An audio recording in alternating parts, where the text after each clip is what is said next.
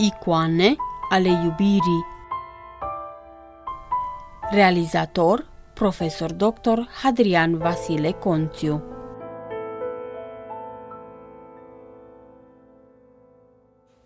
Adevăratul scop al psihoterapiei ortodoxe nu este slobozirea de patimi, ci dobândirea comuniunii cu Dumnezeu.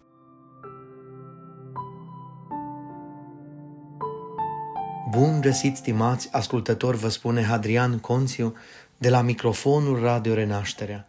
Am început să discutăm în emisiunile trecute despre metodologia psihoterapiei ortodoxe, abordând pentru început psihoterapia ortodoxă sau tămăduirea bolilor sufletești și arătând că teologia este rod al psihoterapiei și metodologie a ei. Apoi ne-am aplicat asupra procedeelor de vindecare a sufletului, iar tema emisiunii de astăzi este terapia sufletului după Sfânta Scriptură și Sfinții Părinți. Multe texte scripturistice fac referire la starea maladivă, îngrijorătoare în care se află sufletul. Astfel, Sfântul Apostol Pavel ne înfățișează calea pe care trebuie să urmăm dacă dorim să ne însănătoșim. Prin urmare, ucideți mădularele noastre cele pământești.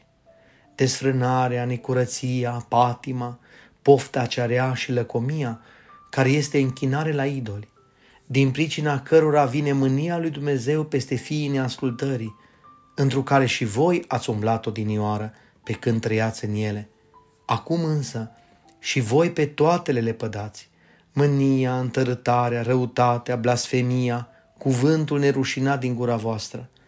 Nu vă mințiți unul pe altul, de vreme ce v-ați dezbrăcat de omul cel vechi la oaltă cu faptele lui și v-ați îmbrăcat cu cel nou, care spre cunoaștere se reînnoiește după chipul celui ce l-a zidit. Epistola către Coloseni, capitolul 3, versetele de la 5 până la 10. Aceste versete sunt interpretate în întâia sută a capetelor despre dragoste în Filocalia, volumul 2, de către Sfântul Maxim Mărturisitorul, în felul următor. Pământ, anumit cugetul trupului, curvie, păcatul cu fapta, necurăție, anumit învoirea, patimă, gândul cel pătimaș, pofta cea rea, primirea simplă a gândului de poftă, lăcomie, anumit materia care naște și face să crească patimă. Toate acestea a poruncit Dumnezeul Apostol să le omorâm ca pe niște mădulare ale cugetului trupesc. Odată omorâte aceste cugetări trupești, se vor metamorfoza, ne spune mitropolitul Hieroteos Vlahos, putând fi închinate Domnului, în măsura în care ne vom dezbrăca de haina veche a păcătosului și vom alerga spre dobândirea firii cele noi, după chipul și asemănarea lui Dumnezeu. Aceste recomandări sunt reluate de apostol în epistolele către Efeseni și Galateni, iar de desfrâu și de orice necurăție și de lăcomie nici să se pomenească între voi, așa cum se cuvine sfinților, nici vorbe nerușinate, nebunești sau glumețe care nu se cuvin, ci mai degrabă de mulțumire, Epistola către Efeseni, capitolul 5, versetele de la 3 până la 4. Și să nu fim iubitori de slavă de șartă, întărâtându-ne unii pe alții, unii pe alții pismuindu-ne.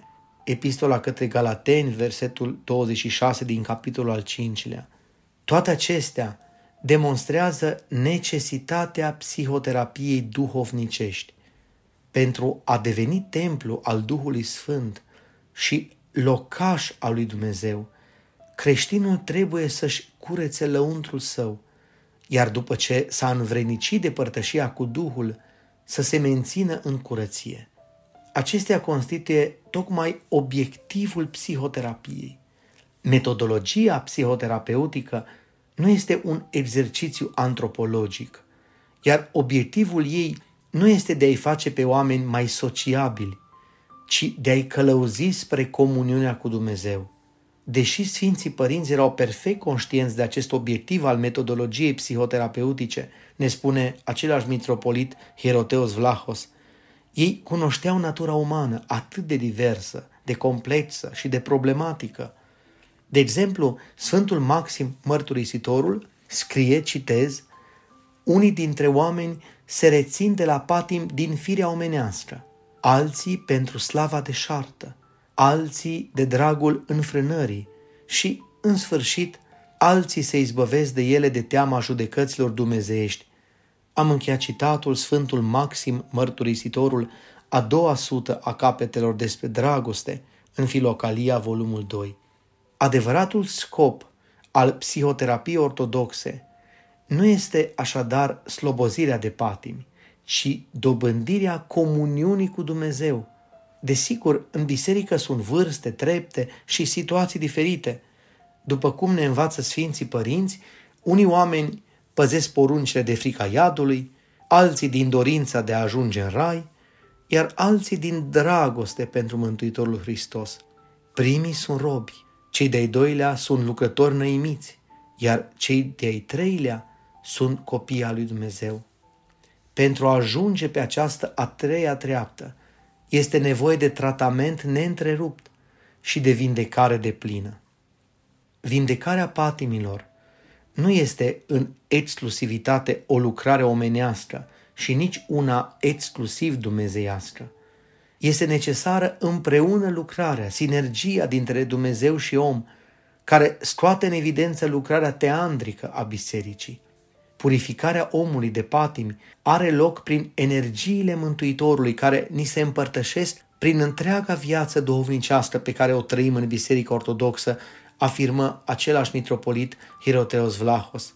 Acesta este un adevăr despre care vorbea adeseori Sfântul Apostol Pavel în epistolele sale. În timp ce omul trupesc este stăpânit de energia patimilor, cel care a primit Harul lui Hristos este dezlegat de lanțurile păcatului. Când eram în trup, scrie Sfântul Apostol Pavel în epistola către Romani, capitolul 7, versetele 5 și 6, patimile, cele prin lege păcătoase, lucrau în mădularele noastre ca să-i aducem roadă morții, dar acum ne-am desprins de lege, urmându-i aceleia care ne ținea robi, ca să slujim într-o învoire a Duhului, iar nu într-o vechimea literei. Numai cei care trăiesc în Hristos scapă de patimile păcatelor, iar cei ce sunt ai lui Hristos și-au răstinit trupul împreună cu patimile și poftele. Dacă trăim cu Duhul, cu Duhul să și umblăm, ne spune Sfântul Apostol Pavel în Epistola către Galateni, capitolul 5, versetele 24 și 25. Cel ce umblă cu Duhul, adică cel ce are harul Sfinte Trăimi, este vindecat lăuntric. Zic dar, cu Duhul să umblați și nu pofta trupului să o împliniți, fiindcă trupul poftește împotriva Duhului, iar Duhul împotriva trupului, căci acestea se împotrivesc unul altuia, astfel că voi să nu faceți ceea ce ați vrea. Dar dacă sunteți duși de Duhul, nu sunteți sub lege. Epistola către Galateni, capitolul 5, versetele 16 până la 18. Faptele trupului sunt toate patimile enumerate de Sfântul Apostol Pavel în Galaten, capitolul 5, versetele 19 până la 21. Iar faptele trupului sunt cunoscute. Acestea sunt desfrânare, necurăție, nerușinare, idolatrie, vrăjitorie, dușmănii, certuri, gelozii, întărătări, gâlcevi, dezbinări, erezii, invidii, ucideri, beții, chefuri și cele asemănătoare acestora, asupra cărora vă previn, așa cum v-am mai prevenit, că cei ce fac unele ca acestea nu vor moșteni împărăția lui Dumnezeu. Sfântul Macarie Egipteanul arată explicit că datoria omului este să se opună, să se lupte și să se bată cu păcatul. Însă singurul care îl poate dezrădăcina este Dumnezeu, învrenicindu-se de o profundă experiență duhovnicească și împărtășindu-ne și nouă. Sfinții părinți asigură că nu este deloc ușor să ne depistăm singuri simptomele sau să diagnosticăm patimile cu precizie, pentru că suntem bolnavi duhovnicește și patimile au pătruns în firea noastră. Cunoașterea păcatelor dinpreună cu realizarea faptului că sufletul e bolnav reprezintă prima treaptă a pocăinței. iar concretizarea acesteia este mărturisirea greșalelor prin sfânta taină a spovedaniei. În acest sens, textele biblice și patristice vorbesc despre două forme de spovedanie. Prima este mărturisirea noetică, adică a gândurilor, pe care o facem în rugăciune, iar a doua este mărturisirea propriu-zisă, cea prin care dezvelim cu smerenie păcatele în fața doctorului nostru duhovnicesc, care este și psihoterapeutul nostru în același timp.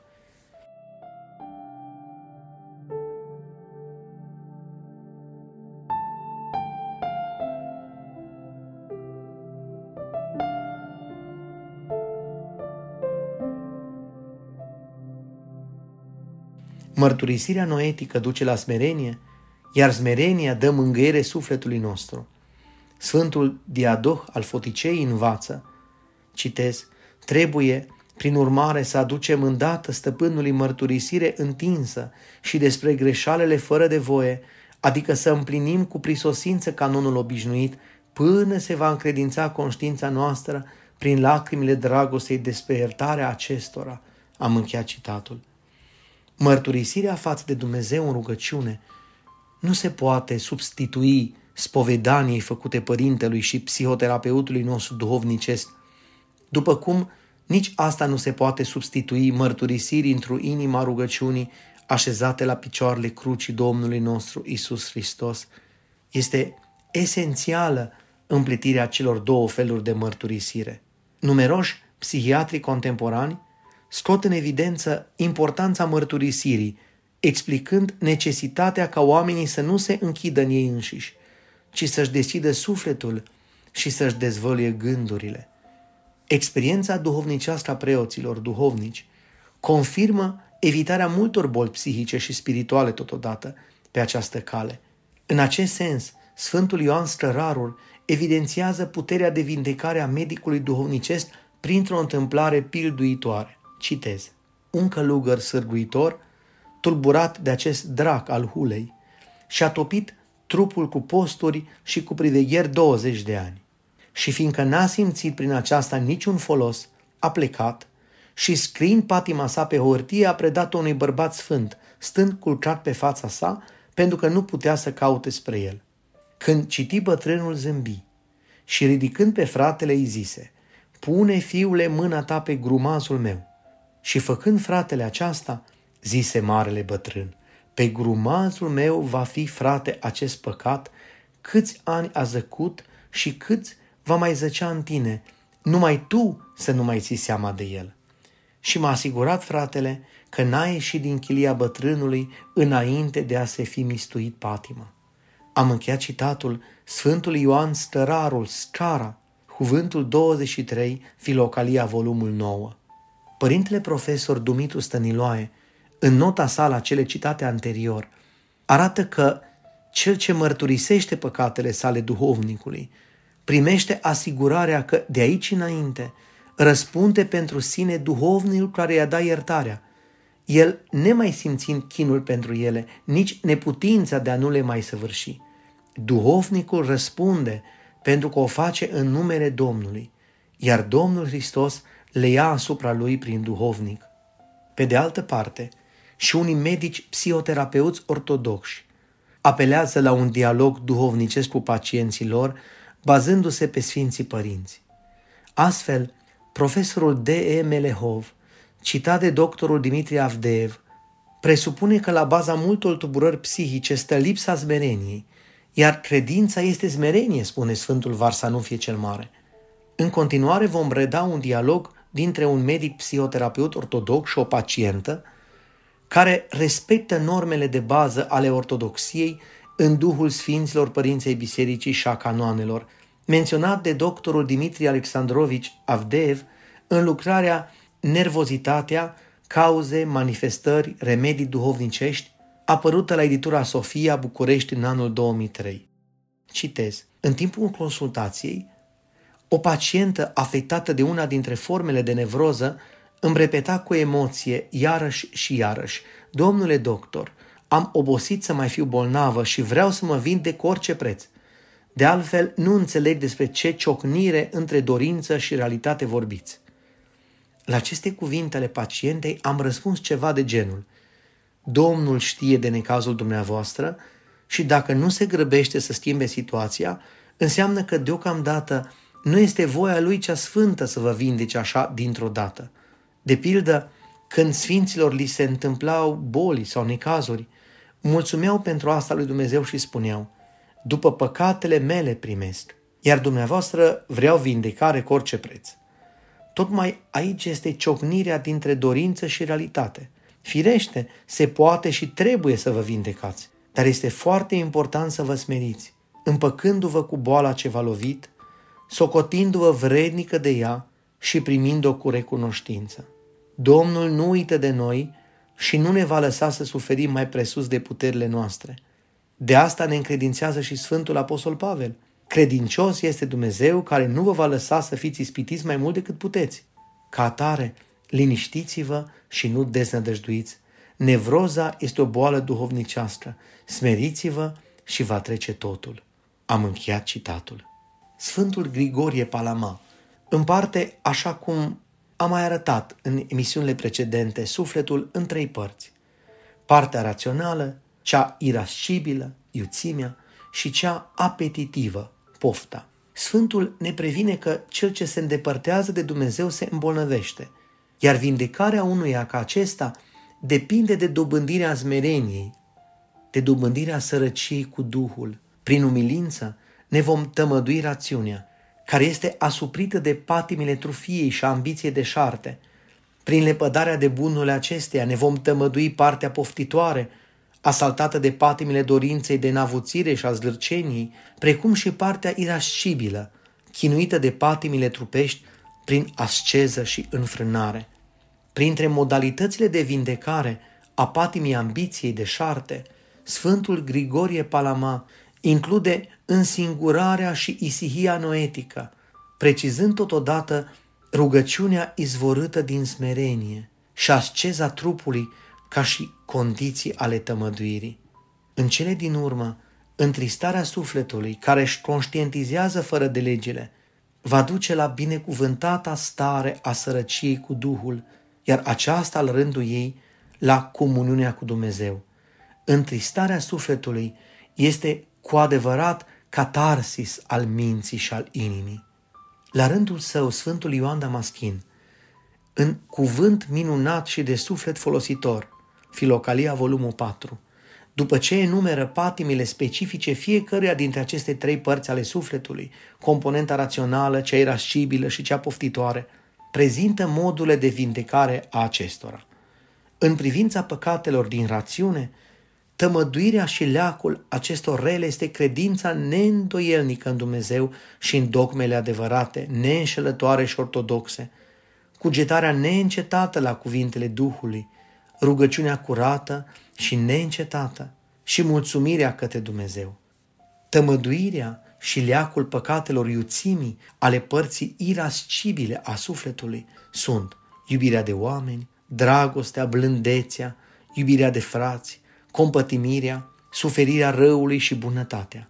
Tămăduirea și leacul păcatelor părții poftitoare a sufletului sunt postul, înfrânarea, reaua pătimire, neaverea, împărțirea averilor la săraci, dorința bunurilor viitoare, nemuritoare, dorul după împărăția lui Dumnezeu și poftirea învierii divine. Sfântul Talasie învață la rândul lui, în a doua sută a capetelor despre dragoste, înfrânare și petrecerea cea după minte, Filocalia, volumul 4, că citirea și rugăciunea curățesc mintea, iar dragostea și înfrânarea partea pasională, partea afectivă a sufletului.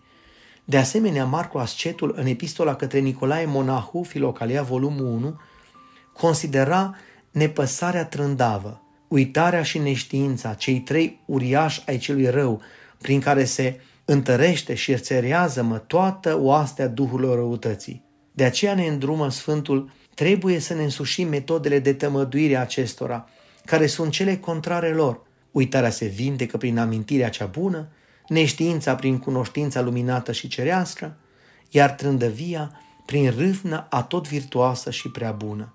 Cuviosul Nikita Stitatul insistă în cele 300 de capete despre făptuiri, despre fire și despre cunoștință, Filocalia volumul 6, pe vindecarea patimilor sufletești și trupești, prin practicarea exercițiilor duhovnicești corespunzătoare fiecăruia dintre ele. Citez, dorințele și imboldurile trupești le oprește înfrânarea și aprinderile inimii le răcește citirea dumnezeștilor scripturi, le zmerește rugăciunea neîncetată și le potolește ca un undelemn umilința. Am încheiat citatul.